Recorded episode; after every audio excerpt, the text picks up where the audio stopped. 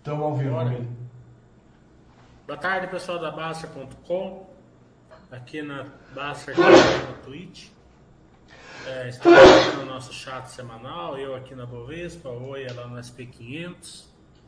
É, estamos aqui à disposição, tem bastante resultado aqui na Bovespa, também deve ter lá na SP500. É, os resultados estão vindo dentro do esperado, até um pouco melhor do esperado. Né? É, perspectiva aí que está atrapalhando essa guerra aí que não acaba, né? E a inflação alta, né? Então, não tem o que fazer, né? Tem que seguir a filosofia Baster e tudo passará, né? Lembra lá na Covid que a gente falava assim? Hoje é dois dias a menos para o fim da Covid, né? E chegou, né? Graças a Deus, né? Esperamos que não volte mais. Então isso também vai passar e, né?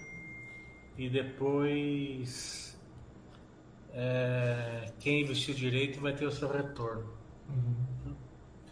Quero falar uma coisa que eu vi que teve uma, uma amiga da Baster que ela investiu no Tesouro Direto e teve uma perda grande que ela investiu no, na, na curva longa de juros, né? quando a taxa de inflação estava baixa. É, muita pouca gente entende que Tesouro Direto né, tem marcação a mercado. Tá? Então, quando você coloca na NTNB ou na NTF, né, é, aquela prefixada ou aquela ou aquela IPCA mais um, mais um cupom, você fica exposto à marcação a mercado. Tá? Se você não entende disso e quiser, você fala assim, nossa, essa taxa está boa, está 13%, né? hoje está 13%. Você quer aproveitar a taxa, coloca no, no prazo curto, no máximo 3 anos. Não fique refém de curva de juros. Tá? É, se você não quer ficar exposto à curva de juros, que é paz tal, LFT. Tá? LFT pega Selic do mês, né? não tem marcação a mercado, você fica tranquilo. Né? É, marcação a mercado sem conhecimento e, e, e prazo longo né, pode dar uma perda séria, né? E na, na renda fixa, né? Que a pessoa não está esperando. Na renda variável a pessoa espera ainda, né, Oi? Na renda fixa a pessoa não espera. É, mas eu acho que também tem, a gente tem um problema aí de as pessoas não entenderem o conceito, né? Porque muita gente acredita que renda fixa é aquela que nunca varia. Né? E quando a definição de renda fixa, na verdade, é quando você tem um prazo determinado e um rendimento determinado. Isso não impede de ter variações, que é justamente o que você está falando, que é a marcação ao mercado. Então, se você leva qualquer título que você comprou até o vencimento, você vai receber exatamente o que é prometido, exatamente na data predeterminada. Agora, até esse vencimento, obviamente, a gente vai ter oscilações. Então, não confunda a renda fixa com algo que nunca oscila, é, porque na verdade é algo com data e rendimento determinado. Mas não nesse prazo, o rendimento é nesse prazo. Então, se você, como o Mili falou, se você compra esses títulos e fica olhando o dia inteiro, você vai ficar, perdi dinheiro, ganhei dinheiro, perdi dinheiro, perdi, ganhei dinheiro, perdi muito dinheiro às vezes. Então, mas se você levar a travessimento, você tem tudo certinho como pré-determinado, né? Mas isso tudo vem de uma, que nem você falou, toda renda fixa tem a, tem a taxa contratada, né? É, só que a gente que a gente está acostumado, e comprar CDB, né? CDB de seis meses, um ano, então você não ficava exposto à curva de juros, né? É, o Tesouro Direto ele abriu um leque de, de investimentos de longo prazo, né, 2045, 2050, né, que você fica exposto à curva de juros. Né? Se você coloca 100 mil reais, por exemplo, numa 2050, numa NTNB, e a taxa de juros sobe de 2 para 13, que nem está hoje, né? quem aplicou lá quando a taxa de juros estava 2, 3%, os 100 mil cai para 75. Tá entendendo? Daí você, que nem o Oia falou, você vai, você vai pegar tudo aquele rendimento que você, que você é, projetou, só que você vai pegar 2% ao ano até 2050, enquanto a taxa de juros está 13%. Né? Então você vai, per... você vai ter uma perda grande, porque a renda fixa não gera valor. Né? A, gera... a renda fixa ela recompõe a perda da inflação. Né? Pode dar uma quirelinha ali a mais, não é nem certeza isso, mas não gera valor, ela não está ela não tá produzindo, vendendo produto, criando produto. Né? Então, se a pessoa não entende marcação a mercado, não põe no longo prazo é, na, na, na NTNB e na NTF. E quanto maior também as taxas, normalmente menor o ganho real, porque essas taxas estão altas por algum motivo, né? Ninguém é bondoso ao ponto de dar essas taxas de graça, né? É uma tentativa de é, desacelerar a economia e, consequentemente, a inflação. Então, se as taxas estão altas, consequentemente, a inflação também está alta. Então, apesar dessas taxas maiores, a inflação está maior, a inflação é, e as taxas também que incidem nos tesouros também incidem no seu, seu ganho, consequentemente, você, você acaba tendo um ganho menor real. Né? Existem gráficos que mostram melhor isso lá no site. Então, é, tem que entender o conceito, né? A, renda fixa ela existe por um propósito, não é para ganhar dinheiro, nunca foi, né? Mas sim é para exatamente projetos, uh, questões com prazo determinado, né? Por exemplo, eu quero comprar uma casa. Eu não posso colocar isso na bolsa de valores, porque quando chegar na data eu posso ter dinheiro suficiente para comprar meia casa, duas casas, três casas, ou não comprar casa nenhuma, né? Então, por isso que a gente opta é, é, o Gandalf está falando aqui, mas é falta de interpretação. A renda que é fixa, não o valor do título. Exatamente. Não é isso também. Tá entendendo? Isso daí engana, né? É, quando a taxa de juros está baixa, que a gente nunca teve, estava 2, 3%, então que o cara olha, ele pega uma NTB com 5, pagando 5%. Né? Então ele acha que está fazendo um grande negócio. Né? Então ele coloca lá longe. Quando a taxa, quando a, a, a inflação, quando acontece uma alta da Selic muito rápido, a marcação a mercado vai jogar aquele valor do título lá para baixo, né? Então, nesse caso, funciona o que você falou, né? Que, que, vai, que vai afetar o valor do título. Né? Agora, vamos pegar o contrário, né? É, e quando a taxa de juros está muito alta, né? Então, a taxa de juros está, sei lá, é, 17%, a inflação a 17%. Né? A hora que você tira o imposto de renda, você perde. Porque o imposto de renda ele não é sobre o ganho, ele é sobre o cupom inteiro. Exatamente. Então, quanto maior a taxa de juros, pior rendimento. Mais, mais o seu imposto de renda vai fazer a sua renda ficar negativa. Né? E daí você perde não, não no valor do título, você perde na, na renda fixa mesmo. Então você tem que saber, você tem que entender todas essas questões aí é, para para colocar no tesouro direto. Tesouro direto sugiro que a turma tem, tem tranquilidade ali em, em colocar milhões, né? A turma tem medo de colocar na renda, na, na renda variável, mas não tem medo de colocar no tesouro direto. Então eu sugiro pegar pegar o especialista aqui da base da renda fixa, que agora esqueci o quem que é mesmo aqui? Acho que é o Fernando que fala sobre Fernando, isso. Então, pega uma aula com ele ali, né, troca e procura entender bem disso daí. Você colocar 2 milhões lá, né? É, é e não, não, não, custa, não, não custa lembrar, né, Mili, que é, o Brasil é visto por muitos como um país super inseguro em relação a isso, né? Então, mais uma vez, é, ninguém aqui é tão lindo assim que o governo está querendo pagar essas taxas tão altas assim só por causa disso, né? Tem um motivo para isso. O risco é muito maior e por isso que o governo precisa pagar mais para fazer as pessoas colocar dinheiro, né? Você vê países como Estados Unidos, Japão muitos outros pagando quase nada de renda fixa, nada, quase nada de juros e ainda assim tem muita gente querendo botar o dinheiro lá. Por quê? Porque é uma segurança maior. Né? Então, é, é, engraçado realmente a gente ouvir esse tipo de coisa, que as pessoas ficam muito confortáveis em colocar todo o seu dinheiro justamente nesses títulos, nesses ativos que, querendo ou não, é, tem essa, esse problema de insegurança, mas quando fala de botar dinheiro no Ambev da vida, no Itaú, eles ficam super... É, com muito medo, né? Ficam super assustados com esse tipo de coisa. Então, mais uma vez, não quer, dizer, não quer dizer que um é melhor do que o outro, nada do tipo. Eles têm propósitos diferentes e acho que ambos ativos servem bastante para a carteira de qualquer investidor, mas tem que saber dos riscos de cada um e também dos propósitos de cada ativo, né, Miriam? Mas está falando, quando vocês corrigem o EBITDA pela depreciação e amortização, enquanto o lucro descontado, por que você às vezes fala que tem que descontar uma vez que já existe um indicador de lucro descontado no site? O indicador de, de, de lucro descontado no site é para running off, né? Running off é o, é o não recorrente, né? Uhum. Não para depreciação e amortização. Depreciação e amortização você tem que fazer na mão. Né?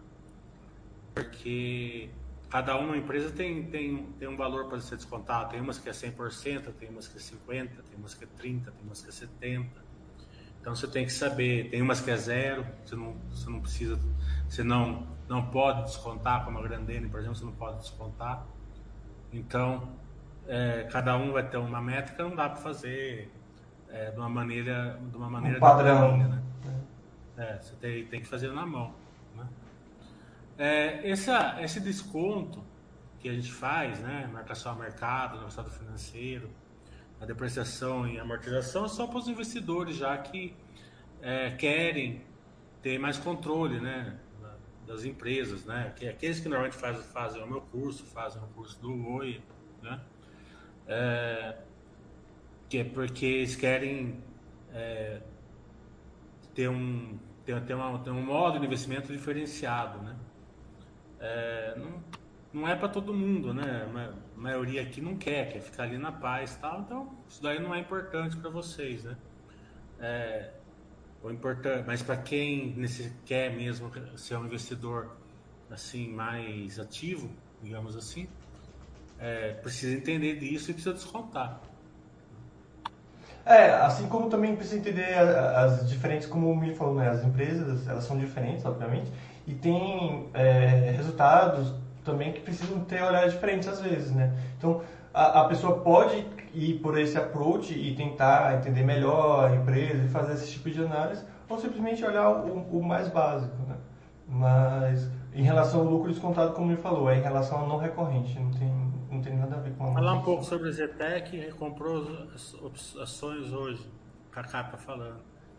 É, a Zetec, né, como várias outras, né, é, elas não consideram a, o preço, o, o, o preço que está as ações hoje certo, correto, pelo, pelo que a empresa gera de, de, de valor. Né? É, se você colocar lá os imóveis a preço justo ali, né, que é a nave dela, você vai ver que não está. Né? É claro que isso daí também não é uma certeza que vai, que vai buscar de baixo para cima, né, que a ação vai buscar a nave. A nave pode buscar ação também. Então você tem que entender se a empresa tá gerando, continua gerando valor na crise e tal. Né? Se ela. Então você. Né, no fim do IT deram ali em duas construtoras que eu vi que a nave estava 10 a ação estava 5. Né? É, como oportunidade, né? Mas só que eles não perceberam que a empresa estava destruindo o valor. Né? Então a, a, a ação caiu para 2 e a nave caiu para 4. Né? E se ela continuar destruindo o valor, a, ação, a nave vai buscar os dois. Né? Então tem que, né, você comprar baseado em análise, tem que saber fazer análise. É... O que me estranhou mais a Zetec né, foi outro, outro fato relevante, né? E foi uma debênture que eles fizeram de 300 milhões. Né? E, na meu ver, eles não precisam, mesmo que precisassem, é um valor muito pequeno não entendi. Até eu já, eu já pedi lá o esclarecimento, mas eles não vão me mandar agora porque eles estão no período de silêncio. Né? O resultado vai sair esses dias. Eu acredito até que eles vão falar disso no webcast. Mas se não falar, depois eles me mandam o racional. Nem quero que eles me mandem agora, que não pode. Né? Só mandei a pergunta e falei: quando sair do período de silêncio, vocês me respondem. É, então, né? pode ser até uma notícia boa, né? pode ser alguma algum movimento que eles estão fazendo tem sentido de capital, né? Porque eu só penso nisso. Por que, que eles vão precisar de dinheiro é. se, eles têm, se eles estão sentados no caixa? Né? Te- teve aquele, você sabe melhor do que eu, né, Mini? Mas só lembrando, teve aquele joint venture com aquela outra construtora. Eu não sei, eu- pensando aqui, pode ser uma É, possibilidade de uma aquisição, né? Pode ser, não. Não, não é isso. Pode ser que eles estejam pedindo isso daí justamente para colocar dívida nessa de evento. Pode ser. Pode ser também. Pode ser. Boa, foi, foi bom racional seu. É bem boa chance de ser isso mesmo. É, que teve essa joint Mas é que venture. nem a, a, nem a Engie fez com a TAG, colocou a dívida na TAG. Não. Em vez de pedir, em vez de pegar o, o valor, o- de aportar, coloca a dívida na, na, na J-Venture. Pode ser. Pode ser mesmo. É que, é que o único Pelo valor, É, porque eles, eles criaram essa joint venture, né, para atender, acho que é público de alto padrão, se eu não estiver enganado, alto, alto padrão, né? Que é com a outra construtora também, que é super renovada. Eu pensei mais de uma possível aquisição, alguma coisa assim, mas como você falou, pode ser esse negócio da dívida. Não, mas pode ser que eles coloquem a dívida na. Foi uma, foi uma, foi uma boa, boa, um bom pensamento seu. E sobre essas Mas- recompras, Mili, é bom lembrar também que, como você falou, né, a gente como investidor, a gente não fica o tempo todo olhando a cotação e ficar tentando, procurando oportunidade, né? Mas eles como empresas, eles estão sempre nessa busca, né, de, de sempre tentar agregar mais valor para os acionistas e para eles também, né, que trabalham lá e também provavelmente são acionistas, né? É, Não, principalmente mas os a questão é mais embaixo que isso, né? Isso eu aprendi é, justamente por não entender. A empresa tem lá um bilhão e possivelmente ela vai gerar mais caixa. Uhum. Por que não pegar 500 milhões e, e comprar a ação dela? Sim, sim. né? Daí eu aprendi o seguinte, que eles não podem ver só o preço da ação baseado na, numa geração de valor. Eles têm que olhar a liquidez, Claro. se eles diminuem a liquidez, tem fundo que tem que vender a ação deles. Sai de índice, essas coisas. É, eles, é, ele cai fora de um índice, eles, é, é, é uma, é uma visão mais geral que eles têm que ter para Sim, sim, e isso é ainda mais problemático aqui no Brasil, que a gente não tem tanta liquidez assim. Mas o que eu estava dizendo é que, em função do preço, porque eu digo nesses momentos que a gente tem uma, uma queda, é, nem sei se pode chamar uma queda assim tão relevante, mas que a gente tem esse momento mais de baixa, é que você vai ver essas posturas mais agressivas dessas empresas, né? Eu posso falar isso melhor do mercado americano, né? Por exemplo, lá está tendo uma queda um pouco relevante, assim, não se compara a uma grande queda, mas está tendo uma queda relevante. E aí a gente vai ver movimentações mais agressivas, aquisições, recompra de ações maiores, especialmente que lá é uma forma de não pagar dividendos e sim é, recomprar, né, para não pagar imposto. Mas a gente vai ver várias aquisições, fusões, coisas do tipo. Já quando a bolsa está no topo, a gente já vê mais o que? Spin-offs, processos de abertura, de capital, esse tipo de coisa. Então são, são processos naturais que acontecem em cada momento da bolsa. É porque o Marvel é voador aqui. Ele falou que tomou vários voadores no site, mas gostaria de levar mais voadora. Tá, tá querendo levar mais voadora. Não acho que seria interessante no gráfico de lucro versus preço acrescentar uma terceira linha de EBITDA para se ter um dado a mais mostrando a geração de caixa da empresa? A geração de caixa da empresa, né, pelo EBITDA, é pelo regime de competência, né? Então ela não mostra a geração de caixa real, ela É. mostra a expectativa de geração de caixa, né? Então, por essa por essa questão, não, né? Dito isso, eu sempre falo que o EBITDA é o melhor indicador para você fazer suas análises. É, sempre, então, se você sabe que o EBITDA é o melhor, você já faz análise direta com o EBITDA. Se você for um cara que se preparou, estudou, entende de depreciação, amortização, entende de marcação a mercado, né? Daí você pode chegar num, num número mais puro, né? É, você se refina o EBITDA, né? É. Se você não for esse cara, você usa o EBITDA puro. Né? Gráfico é porta de entrada para ancorar. Né? Eu não gosto de gráfico nenhum, nunca olhei nenhum gráfico. É, é- é isso que eu ia falar. Eu, eu acho que o Marvin e outras pessoas têm uma ideia muito equivocada daqueles gráficos, especialmente esse gráfico lucro é, versus o preço que o site tem. Esse gráfico ele não tem como objetivo você ficar acompanhar, para você acompanhar, sei lá, mensalmente, até anualmente, se está seguindo ou não, porque isso, como o Mili falou, isso pode ser uma roubada muito grande. Você fica, ah, ah, tá sobre- sobrevalorizada ou tá supervalorizada, alguma coisa assim. Não é esse intuito. O intuito desse gráfico é unicamente educativo, para mostrar que o quê? No longo prazo tendem a convergir. Então, é, você só precisa olhar esse gráfico uma vez e pronto. Não é para ficar acompanhando ele. É só para, principalmente aquele pessoal que está no início do, do, dos seus processos de investimento e principalmente no início do site, entender. Tá vendo que tudo que a gente fala sobre dados financeiros estão relacionados também ao preço no longo prazo? Tá vendo que isso é, segue um, um segue o outro normalmente no longo prazo? É só isso, a gente não tem como intuito botar aquele gráfico para você ficar acompanhando e ver se está sobrevalorizado, supervalorizado. Tem, tem outras formas de fazer isso e a gente nem quer fazer isso, né?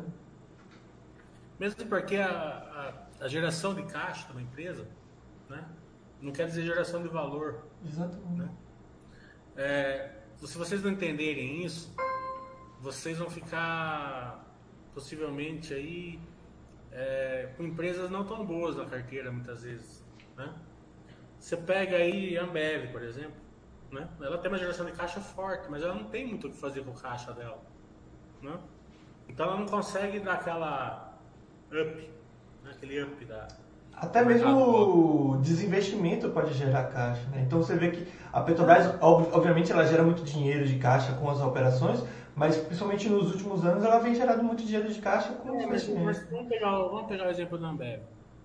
Veja, veja a, a diferença de, de, geração de valor que, a, que, que ela deu para o acionista quando ela tinha o que fazer com o caixa, uhum. quando ela estava investindo, quando ela estava crescendo, e o que ela não está gerando valor para o sócio nesses últimos 5, 6 anos. Né?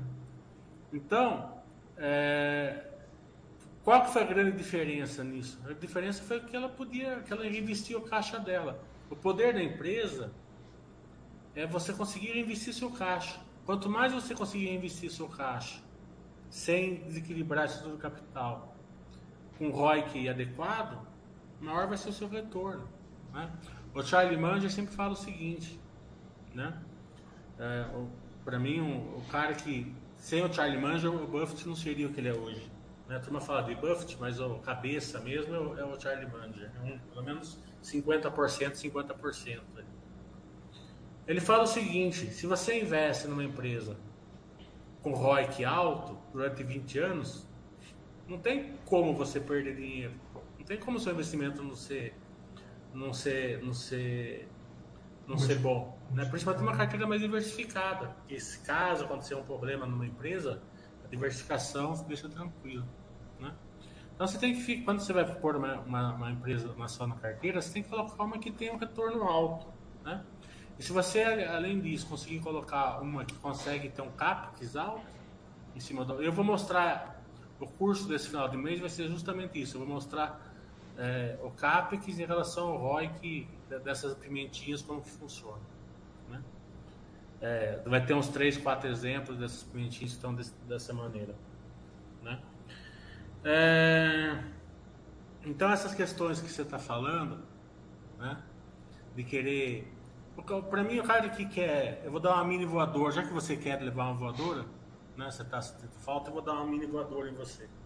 Para mim qualquer pessoa que quer olhar um gráfico já está errado, tá entendendo? Já está trocando, já está querendo fazer uma análise simplista.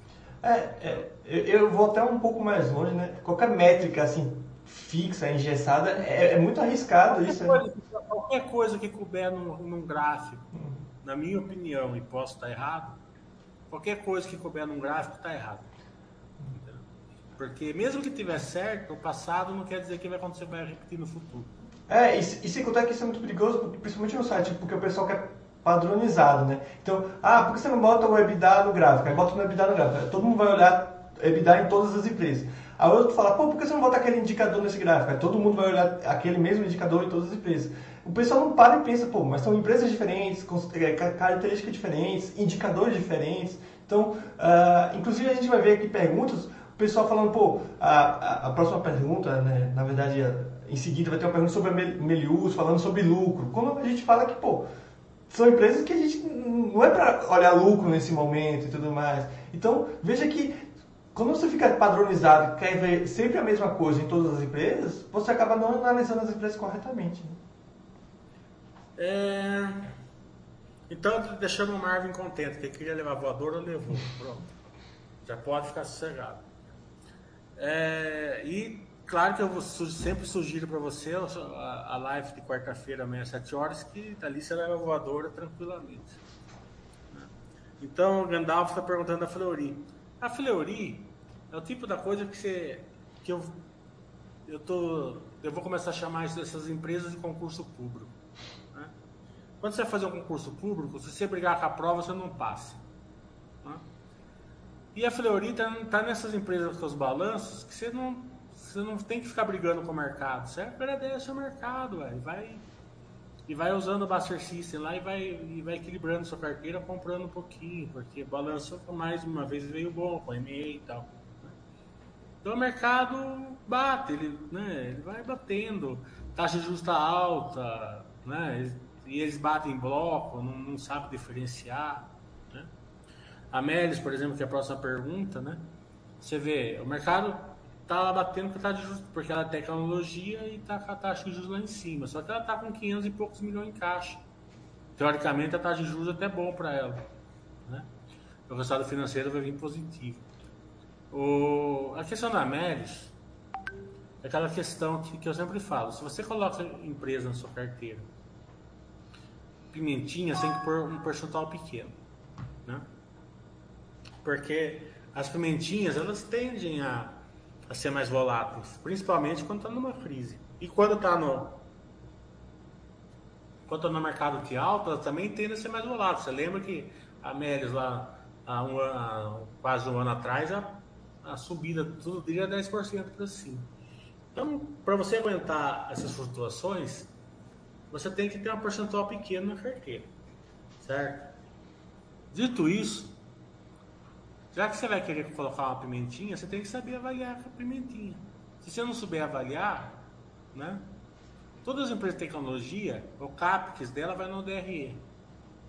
Então o DRE está, digamos assim, contaminado pelo CAPEX, certo? Fora disso, a joia da coroa delas, da Amélia, que, é, que eles esperam que seja, né? eles esperam que funcione como a AWS funciona para a Amazon, né? no, na quesito de geração de valor da empresa, né? é o banking. Né? O banco não está no resultado da empresa ainda, porque acabou de. O Banco Central acabou de aprovar a compra da Melius. Né? Então, vai começar a aparecer o resultado no segundo trimestre. Então, é, eles estão contentes com os resultados, né? Mas como eu sei que vocês compram empresas, né? Sem conhecimento, essas daí, daí fica boiando, né? É, a gente já combinou com o pessoal da Melis, eles vão vir fazer um Basta Webcast aqui. Eu vou comentar com ela também no curso das pimentinhas. Distribuir uns descontos também, amigo. É, vamos lá fazer um Basta Webcast para vocês. Camélia, esses dias aqui já deve ter. E, e outra, Mili, é, as pessoas às, vezes têm essa, na minha concepção, né, essa, esse entendimento muito equivocado do mercado. Eles acham que são pessoas que nem a gente, né, Mili, que fica estudando as empresas e comprando para manter e tudo mais. O mercado ele é regido por, principalmente, né, por grandes investidores, por grandes fundos, coisas do tipo. E nesses casos, existem regras meio que pré-determinadas. Então você tem movimentações que não tem nada a ver com o, a, a questão dos resultados, tem a questão do, de, de outros fatores, né? Então, por exemplo, a taxa de juros dos Estados Unidos subiu. O, o fundo simplesmente sai daqui e vai para lá. Ou parte dele, um percentual, só dando como exemplo, né?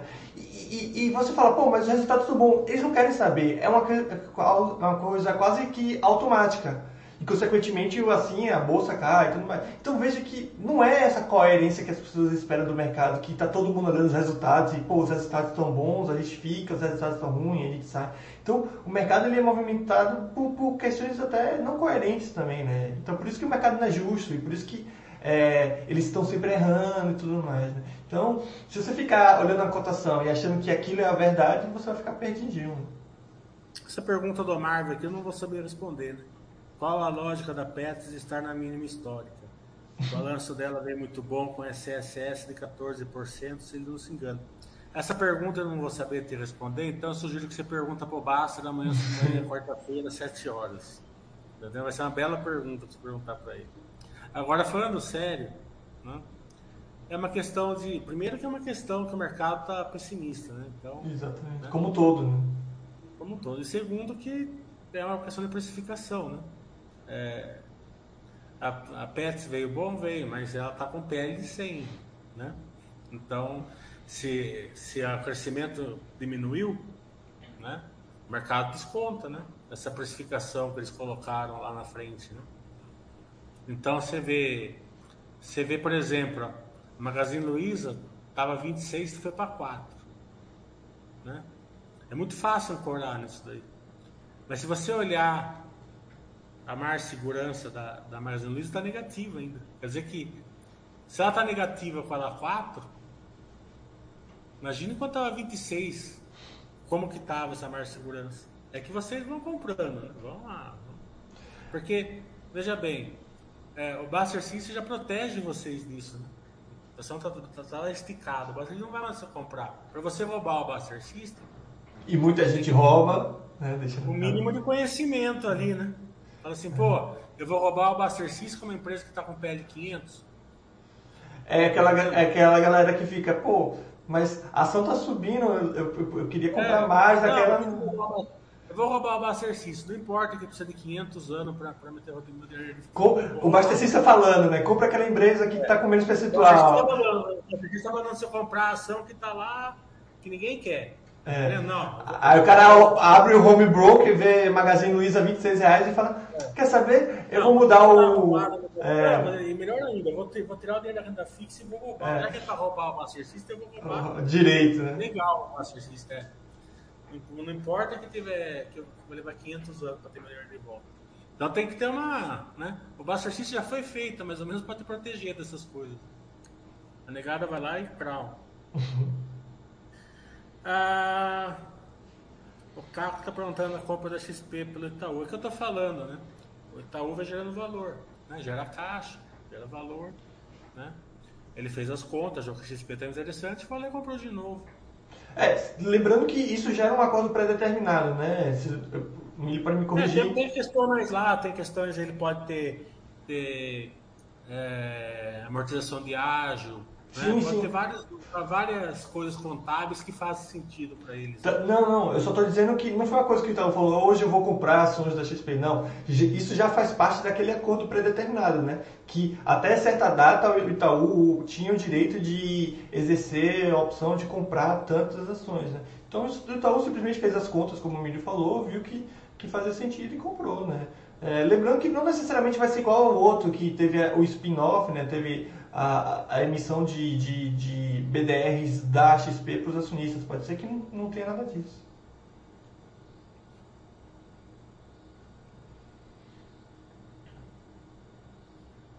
Eu não entendi essa pergunta do Marvin aqui. Acho que é para você hoje. Vê se você entende ela.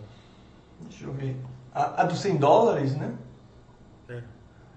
Aquela informação ao Banco Central dos 100 dólares relacionada ao patrimônio atual ou aos aportes feitos eu também, sinceramente, não entendi a pergunta. Uh... Deve, ser alguma, deve ser alguma isenção que o Banco Central está dando, alguma coisa assim. É, não sei. Não sei. sei. Se for isenção, essas coisas, eu pergunto para o buy holding lá na Basta, lá que ele vai saber.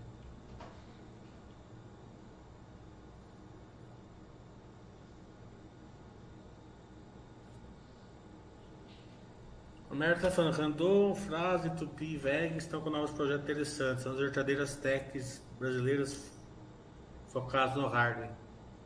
Uh, Tupi é esquisito ser hardware, né? São motores, né? É. Randon também, não acredito que seja. É, VEG, sim. Tech, tech nenhuma dessas seria considerada, né? Mas... Não, VEG, não, ele está falando hardware. É. Você, assim, é pelo pensamento dele, a VEG tudo bem, mas as outras três não. Mas são três, são todas belas empresas, concordo.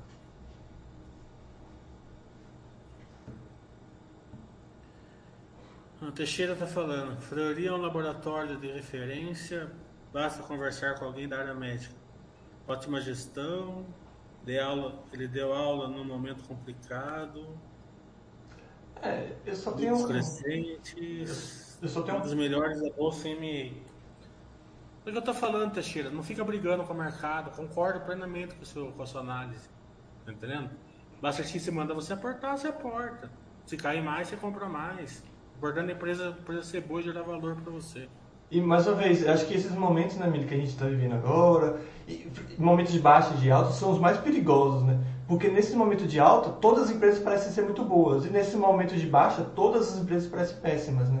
Porque ninguém consegue deixar de olhar a cotação e ficar nessa. Então, ah, Fleury é ruim, ah, Itaú é ruim, tudo é ruim. E na alta, qualquer coisa é boa, né? Gol é boa, Oi é boa, tudo é bom. Então tem que ter muito cuidado, né? principalmente nesses períodos, né? Em relação a Fleury, o mercado... Ah, ele já foi. Ah, não, você está falando. Em relação a Fleury, o mercado estaria precificando o risco das novas verticais ela está criando. lembro sempre da Cogna que se deu mal, não. Não acredito que esteja precificando o risco nas verticais. Não. Tá questão mesmo de inflação. Né? É, o estado financeiro começa a impactar algumas empresas, não é o caso da Fleury, que não tem grande dívida. Então, sei lá. Não, adianta, não adianta ficar brigando com o mercado. Tá entendendo? Você vê o balanço da Movida, por exemplo, que veio sensacional. Né? Eles, eles tiveram CAPEX de 2 bilhões, um ROIC de 16. Né? Para quem entende disso, sabe a força. No outro dia, a ação caiu 10%. Tá entendendo? Então, você, não, você vai ficar brigando com o mercado? Não vai.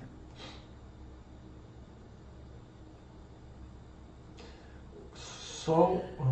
É, eu vou tentar fazer uma. Vou, vou mandar um convite para o Petro Rio. Eu estou mandando convite para as empresas, não estão respondendo. Não sei se vocês estão ocupados. Vamos ver. Ou então muito, muita demanda também, logo perto do resultado. Eu não estou acompanhando ela, mas ela, ela é uma empresa que está redondinha, parece mesmo.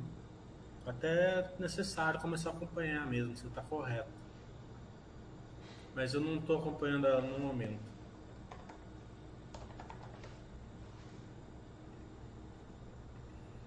Hum, também saiu hoje. Lembra que quando ainda não tinha escala, a margem EBITDA era negativa. Todo mercado caiu em cima, já está buscando os 30%. Eu dei dois ou três cursos do ano passado e mostrei o poder de, poder de fogo dela, aliado ao. O funil de e-mail deles tem 200 empresas, é coisa impressionante. Sensacional, assim. Então, as empresas que a gente vai fazer com as pimentinhas no curso vai ser Vamos, Movida, Cash, é, Sinqia, é, Melius, já falei, Sequoia, é, Armac que vai sair hoje. Espero um bom resultado da Armac também. A Armac também anunciou um plano de recompra. É, pets, né? Vamos fazer pets.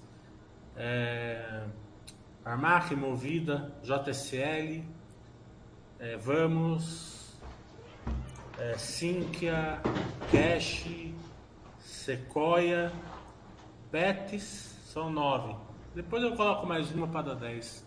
Acho que a turma pediu soma, né? Vou ver se o, se o balanço da soma vier tipo pimentinha, para ver se ela vai vir pimentinha. Se ela vier pimentinha, a gente faz. Vai ser bem legal o curso. O, o Marvin está explicando melhor o que ele tinha perguntado, na verdade não é sobre 100 dólares, na verdade 100 mil dólares, é que uh, existe uma declaração que precisa ser feita, né? que é a declaração de é, capitais brasileiros no exterior. Algo... Não, essa questão aí, não sei se o Oia sabe, eu não sei nada. E essas coisas de. Não, é. Eu, eu sei. Você sabe? Sei, sei. Ah, então, é. Então, a, existe uma declaração que as pessoas precisam fazer, né, quando se tem dinheiro no exterior. Porém, quando você cede esse, esse valor, né? Antigamente, na verdade, essa informação do Marvel está desatualizada. Antigamente era 100 mil dólares. Se você tivesse acima de 100 mil dólares no exterior, você tinha que fazer uma outra declaração, que essa declaração é feita não para a Receita, mas sim para o Banco Central, né? E lá você declara os ativos que você tem na, na moeda estrangeira. Esse valor foi atualizado já tem um certo, alguns anos e agora é a partir de mil ou um milhão de dólares. Se você estiver acima de um milhão de dólares, você tem que fazer essa declaração. E sim, a, o valor é referente ao que você tem 31 do 12 e não o, os apostos que você fez, tá? Mais uma vez, é um milhão de dólares, aí você faz essa declaração uma vez ao ano. Caso você tenha mais de 100 milhões de dólares no exterior, espero que seja o caso do Marvin, aí você tem que fazer essa declaração a cada 100 três... Mil, 100 mil, 100 milhões ele estaria lá na 100 milhões ele estaria lá na França agora tomando. É, não, é isso, é isso que eu tô falando. Se ele tiver mais de 100 milhões, você tem que fazer tem que fazer essa 100 declaração. mil, 100 mil. Não, eu sei que ele está falando 100 mil, milho, mas estou falando que essa declaração é assim: se você tem um milhão, acima de um milhão de dólares, você tem que fazer isso uma vez ao ano. Tá? Se você tiver acima de 100 milhões de dólares, você tem que fazer isso quatro vezes, a cada três meses. Ah, tá. Então, o, o que ele está falando é, é, é o que era, é o que era antigo. Antigamente, se você tivesse acima de 100 mil dólares, você tinha que fazer uma vez ao ano. Mas o Banco Central atualizou isso de 100 mil dólares para pelo menos um milhão. Então, se você não tiver um milhão de dólares no exterior, não precisa nem se preocupar em fazer isso. Legal. Rosan, eu não gostava muito antigamente, a governança, eu achava. Mas ela melhorou, não desgosto. Vamos for, não é a minha das ações que eu mais gosto, mas eu não desgosto mais. Né? Mas não, também não acompanho, então não posso te, te dar uma opinião mais é, elaborada sobre ela.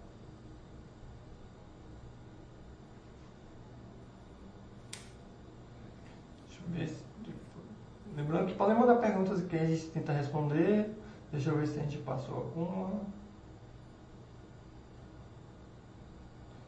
Ah, Mili, acho que você podia falar um pouquinho, não sei se você já falou em algum chat seu. Saiu também os resultados do Itaú, né? É, saiu ontem. Ah, o Itaú veio bom, veio muito bom, né? Como eu falei, as empresas estão vindo boas, né? Eu, eu espero que o Banco do Brasil venha melhor ainda. Eu sempre falei assim, né? O Santander estava na cara que ia vir piorzinho, justamente pela provisão que eles fizeram menor, menos na, na época da pandemia. O Bradesco surpreendeu, né? Veio um balanço bom, né? mesmo com uma inadimplência um pouquinho mais alta. O Itaú veio bom de cima e embaixo, né? Mas a, e espero que o Banco do Brasil seja o melhor deles, né? O Pactual veio muito bom, né? Mas o Pactual tem que ter um conhecimento melhor, tal, mas deve vir o melhor de todos, né? O Pactual.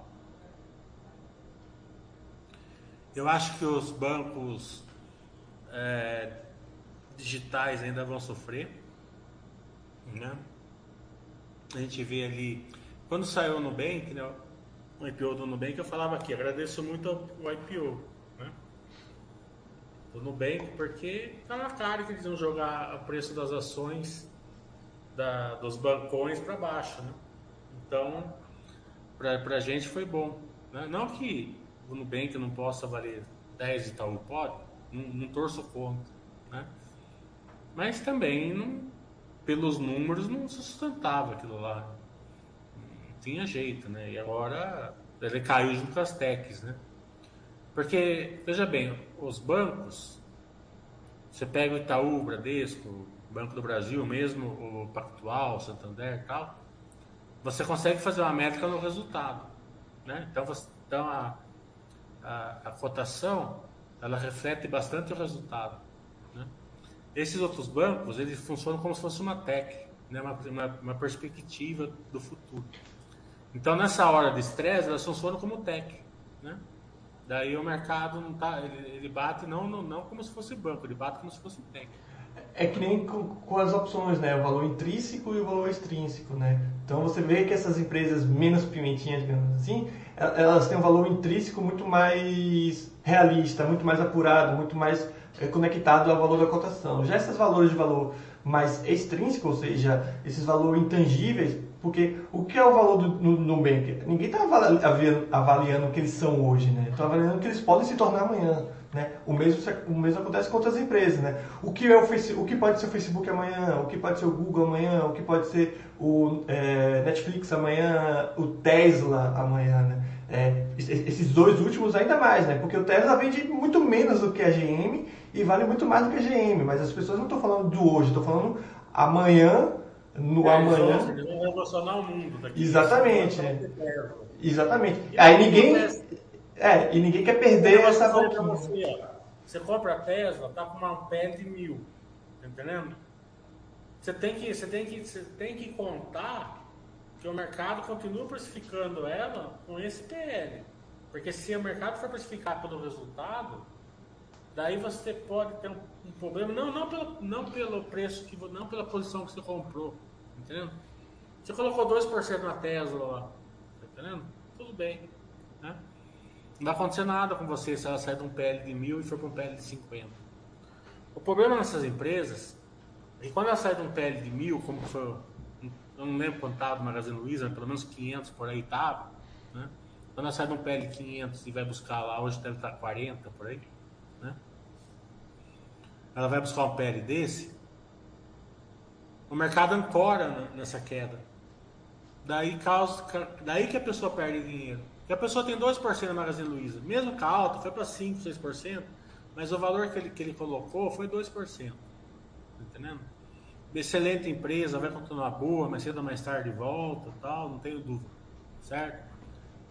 Mas o que o cara faz? O cara ancora, daí ele, ele, ele, ele aumenta tanta posição dele porque a ação está caindo, está caindo, está caindo, está caindo. Tá entendendo? E daí e se está caindo porque tem algum motivo assim, porque o mercado está achando que vai ter um resultado mais fraco, né? Então, se você ancorou, você tem um prejuízo ali enorme na carteira, enorme, enorme, enorme. Eu, eu vi, infelizmente, não foi um só, foram uns 10 casos que chegou para mim, das pessoas perderam a carteira inteira na cela, na ancoragem. É, e Infelizmente, teve alguns casos que foram diquinhas aí de pessoas até conhecidas aí, né, que deram aí do mercado que falaram para trocar carteira por Cielo, 100%. Falaram assim, teve um amigo meu que o cara chegou e falou assim, ah, vai tudo de Cielo, né? Vende Itaú, vende Enge, vende isso, vende aquilo, né? E, e você não, você quando você vai investir em renda variável, você tem que ter uma, uma coisa, um pensamento na cabeça. Né? Roma não foi feito num dia, mas Hiroshima foi destruída num dia. Né? Então tem que ter cuidado. É, e também nessas empresas fica muito mais difícil, porque como é que você avalia o amanhã com os dados de hoje, né? Então, é tipo aquela conversa de 20 anos atrás, Mili, que falavam, não, em 2020, avião ou carro voador tele, é, teletransporte, tudo, porque as pessoas estavam projetando aquele crescimento que a gente tinha. Então, ah, não, vai ser tudo tecnológico e tudo mais. Então, não tem como você conseguir dar esse olhar, né? Então, Netflix, Netflix é um grande exemplo. Pô, o que vai ser Netflix amanhã? Vai ser um negócio gigantesco, todo mundo vai usar, não vai ter nada. Ninguém estava precificando concorrência, ninguém estava precificando nenhum tipo de problema. Então, nessas empresas que são bem, realmente bem perigosos, né? Bem complicado. Rosa está falando, resultado muito bom na cash, aumento importante dos usuários, focando no cross-selling, o capex dentro do RE confunde muita gente. O que mais você viu no balanço? É, eu vi que o balanço não vem com o Banking, né? O Banking é o que está mais entusiasmado hoje. Então, agora no segundo trimestre vai começar a a, a integração, né? Vai vir começar a, os resultados entrar dentro da cache, né? É, se você olhar o TPV do banco, do bank, ele, né, é coisa absurda, né? É, foi de 1 para 26, sabe? É coisa. Né? Só que eu concordo com a sua análise. Eu também estou gostando assim da. Mas ao mesmo tempo, eu entendo que esse movimento da cash foi um movimento assim. É, vamos, vamos dizer assim, grande, né? Assim, desafiador, certo? Com cinco, seis verticais, né? Então eu entendo o perigo disso, tá? Então eu procuro não dar um tom otimista, porque com a ação nos um e pouco que tá, a turma vai, vai, vai meter o chifre, tá entendendo? E eu sei o perigo dela. Então eu falo o seguinte, pimentinha tem que ter, tem que ter um complemento muito grande de 1% da carteira, no máximo, 1,5%, tá entendendo? Então, eu falo o seguinte, sim, vem um balanço otimista, concordo, certo? Mas não pode esquecer que tem desafios enormes para frente. Tá? O, meu, o meu celular, por exemplo, é iOS. Né? Eu nem, nem com o app novo. Eles acabaram essa semana aqui de tombar os Androids. Né? Então quem tem Android já tem um app novo. Então imagina assim, né? Se, se, se eles, não conseguiram, eles não, eles não tombaram nem todos, eles estão fazendo com bastante calma, com bastante, bastante zelo, tá entendendo? Então não, vamos devagar que o, que o, que o, que o, que o andor que o santo é de barro, né? Então, é, sim, balanço bom, mas com todas as ressalvas que a gente vai passar no curso lá. Marabés está falando, esse ano está sendo está sendo aporte, aporte, aporte, cai, cai, cai. O dinheiro que a gente coloca vira pó. Mas seguimos firmes no propósito. Não vira pó. Vira, se você está investindo bem, vira vira valor ah, para você mais é, frente. Né? Vira Até participação. Hoje, se você tem, tem um, aluno meu que hoje ele falou assim, né? Eu vi no meu extrato lá, é, no meu extrato, a previsão de 11 mil, né? Mas eu falei, ele falou assim, mas eu não estou devendo 11 mil na corretora, eu não fiz nada. Eu falei, não, olha direito que deve ser dividendo. Ele falou, não, não pode ser. Ele falou, foi, ele, ele foi lá e viu que esse mês que vai entrar 11 mil para ele dividendo. Eu tenho uma carteira que não é nem tão grande. Né? Então, é, o resultado está vindo já, né? Tem que ter paciência, você vai, você vai investindo. Na época da crise de 2008, eu colocava dinheiro todo dia, né? Todo dia eu colocava um pouquinho. Eu colocava às 11 horas, bolsa abria às 10, eu colocava às 11, eu abria às 11. Quando chegava meio-dia, eu tinha menos dinheiro do que eu tinha às 11. Então que eu falei, opa, em vez de investir às 11, eu vou investir no meio-dia né? Eu comecei a investir meio-dia, mas dá, continuando a mesma. Colocava meio-dia, quando chegava uma hora da tarde, Já eu tinha menos dinheiro do que quando eu tinha lá na, na coisa, que caía todo dia a bolsa. Quando a bolsa voltou, né? É, ela não precisou nem chegar nos 73 mil pontos, ela só foi chegar nos 73 mil pontos nove anos depois. Quando ela chegou nos 40 mil pontos, eu tinha recuperado tudo. Tá? É, você tem que investir tudo certo. Mais uma vez eu reforço aquele, aquela, aquela lição. O pessoal fica olhando o Basta, mostrando aqueles gráficos lindos de retorno, achando que aquele retorno é só comprando nos topos, né? só comprando na abundância. Para você ter aquele retorno, você teve que, ser, teve que ter a, a, a coragem suficiente para nesse momento continuar comprando. Então, é, não é para todo mundo, tá? E, e, principalmente, não coloque todo o dinheiro em renda variável. Por isso que a renda fixa, que a gente começou o chat, tem o seu propósito, tá? Então, não faça maluquice, mas também se você não aceitar esse tipo de comportamento de ter que comprar nessas baixas, você não, não é, é para você renda variável, né? Marta tá perguntando aqui dos bancões, se eles vão comprar fintechs, aí só vai saber depois. O Marvin está falando, vocês compram ações usando a venda de puts? Não me mandem para quarto. É, puts é uma estratégia, tá entendendo? A gente falava bastante dela um tempo atrás, depois o Basta tirou as opções aqui, né? eu também fiz por bem tirar as puts, porque não posso ir contra a filosofia da Basta, né? Mas para quem sabe usar as puts também é bom, também, não tem problema nenhum. É, não é nada... Faz é, e não é nada milagroso, né, Mili? E tem seus não, riscos. Não é nada milagroso e é bom lembrar dos riscos, né? Então, pode esse, essa estratégia pode também prejudicar o acúmulo de patrimônio muitas vezes, né? Pergunta para você, Oi. É, ué, de maneira genérica, com alta taxa de é, alta de juros nos Estados Unidos, você vê um aumento no risco de alguns REITs? Então, na verdade, a taxa de juros aumenta como um todo, né? Qualquer empresa endividada. E os REITs, como eles são empresas endividadas, ainda aumenta ainda mais o risco, né? É, Claro que aqueles muito endividados vão sofrer mais, mas eles têm um endividamento bem tranquilo. A questão dos REITs é que eles se beneficiam da previsibilidade de receita, né? Então, é, é que nem empresas de energia, empresas de ferroviária, coisa do tipo. Elas são endividadas, bem endividadas, porque precisam ser, né, pra, no caso da manutenção e desenvolvimento das suas operações, mas você tem a previsibilidade, né? A, a chance de as pessoas pararem de usar energia é muito pouca, né? Diferente de, sei lá, pararem de usar Netflix.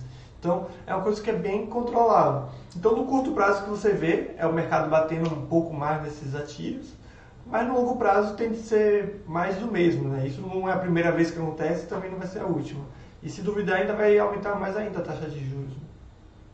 Bem, como a Marvel está vindo aqui com perguntas é, de nível de voadora e eu não quero levar eu ao voador. Então, como não, a gente não levou voador ainda, vamos encerrar então. Aproveitar enquanto a gente está ganhando, né, Mili? Aproveitar enquanto nós não estamos levando voadora.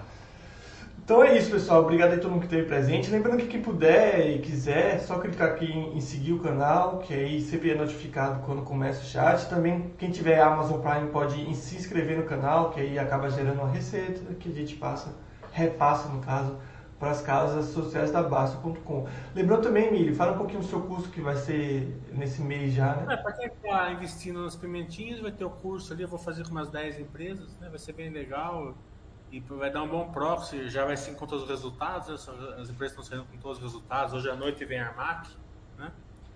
É...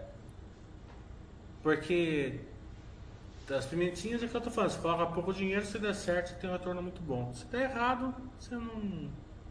Você não.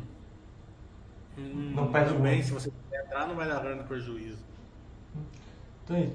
Última pergunta aqui, o, SDP Rui está falando que basicamente se nesse caso não seria melhor investir em ETF ou coisa do tipo. É, é, talvez pense diferente, mas eu não vejo nenhum propósito porque o pessoal fala como se CTF só tivesse coisa boa, né? E fosse escolhido de uma forma coerente e boa. O que eu sugiro, eu faço o seguinte, eu não vou falar para comprar ou não comprar, né? até porque eu não tenho nem competência para isso. O que, que eu, eu sugiro? Pegue o ETF, leia o ETF, leia as regras do ETF e veja se você acredita naquilo. Eu sou mais de comprar todos os ativos do ETF do que comprar o ETF, né? Pagar taxa para os caras fazerem a mesma coisa que eu posso fazer. Então... ETF tem que ser perguntado quarta-feira, é... 7 horas da noite. Porque eu não quero levar voadora. No mais, é, esse negócio de fulano disse isso, o investidor falou aquilo. Primeiro que a gente nunca sabe o que ele está fazendo, nunca sabe que ele, é, se ele está falando com algum outro, outro, propósito. Então eu não confio em ninguém, nem mesmo em mim. Então eu tomo, prefiro estudar e tomar as próprias decisões. E é mais um motivo de eu não querer um ETF do que ficar ouvindo os outros. Né? Mas o Marvin está perguntando se vai ter presencial desse curso, Miriam. Acho que não. vai ter presencial, vou fazer em julho. Em julho, né? Julho então... a gente faz o presencial, ainda não tem a data, mas o Thiago está marcando. Então é isso, pessoal. Obrigado mais uma vez aí. Me, por favor, suas palavras finais de hoje. Bem, pessoal, é isso aí. Não tem o que fazer. tem que aguentar. Renda variável varia. Tá entendendo? É... Vai ter uma diferença muito grande, que eu sempre estou falando, em quem investe em empresas é, boas, né, que geram valor. A gente está vendo, vocês vão ver é, o retorno de dividendos, né, tá, todo dia está caindo dividendos, e dividendos bons até, né? É, e das empresas que não geram. Né? Então, uma pimentinha não dá dividendo, é normal, ela está ela tá focando no crescimento, tá? Mas uma empresa é, que, que, que, tenha, que tenha lucro, tenha, tenha, que tenha é, ativos, tal, elas têm, elas têm que gerar valor, tem que pagar um dividendo, tem que ser um dividendo bom. Né? Se só não pode ser bom se não tiver onde investir. Né? Agora, se você compra uma empresa é, que não gera valor, se você faz um leque de ações nessa época a empresa não gera valor, que pensa assim que está acontecendo, tem um monte de ação que estava 30 reais e está 10. Né? É, o que, que vai acontecer? As empresas do paradoxo de lado, elas vão tender a, a ir buscar, né? porque elas estão continuando gerando valor. As ancoragens, muitas delas tem que subir 500% para voltar no que estava, no preço que você começou a comprar. 400, 300, será que elas vão subir tudo isso? Né? Então, é, é, não é bundinha na parede, não. Tá entendendo? É peito aberto, bastante estudo, bastante tranquilidade não, não sair fora do seu plano, né? Não ficar. É, hoje mesmo eu tive que segurar um amigo meu que queria rapar a renda fixa para pôr na bolsa. Eu falei, não faça. Exatamente. Tá Até arrisquei perder o um amigo, porque vai que, dê certo, que dá certo. Né? Daí o cara vai falar, tá vendo? Né? Mas né? É, a gente sofre pelos amigos também. Né? Então as pessoas vão tender a fazer isso. Tem muita gente que vai tirar dinheiro da bolsa, e pode ter problema. Tem gente, tem gente que foi para os Estados Unidos lá e se ferrou, entendeu? que o dólar caiu, a bolsa despencou tal. Quantas pessoas não foram tirar dinheiro para ir na criptomoeda no começo do ano? O que a turma levou de... E, é de... e aí que é o meu grande ponto. Entendeu? Quando você compra uma, uma coisa que tem valor, você enxerga o valor, você não se preocupa com essa que está caindo. Entendeu?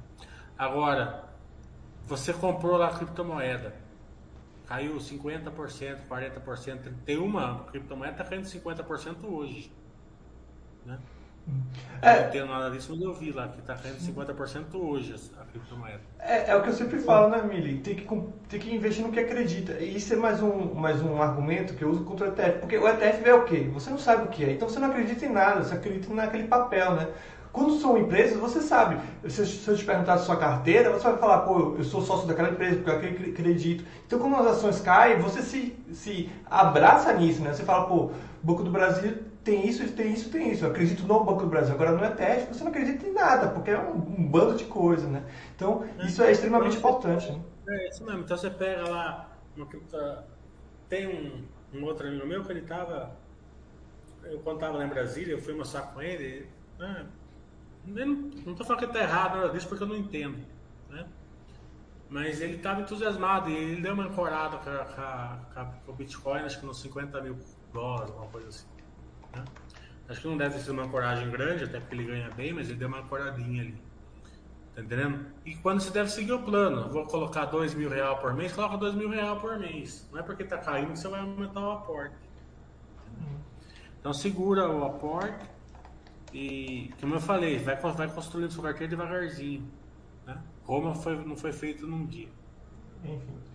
Então é isso, pessoal. Obrigado. Mesmo porque, se você pegar a criptomoeda, só esse ano aqui eu já vi umas, no mesmo site, eu vi várias vezes que ia, que ia explodir para cima, explodir para baixo, explodir para cima, explodir para baixo, explodir para cima, explodir para baixo.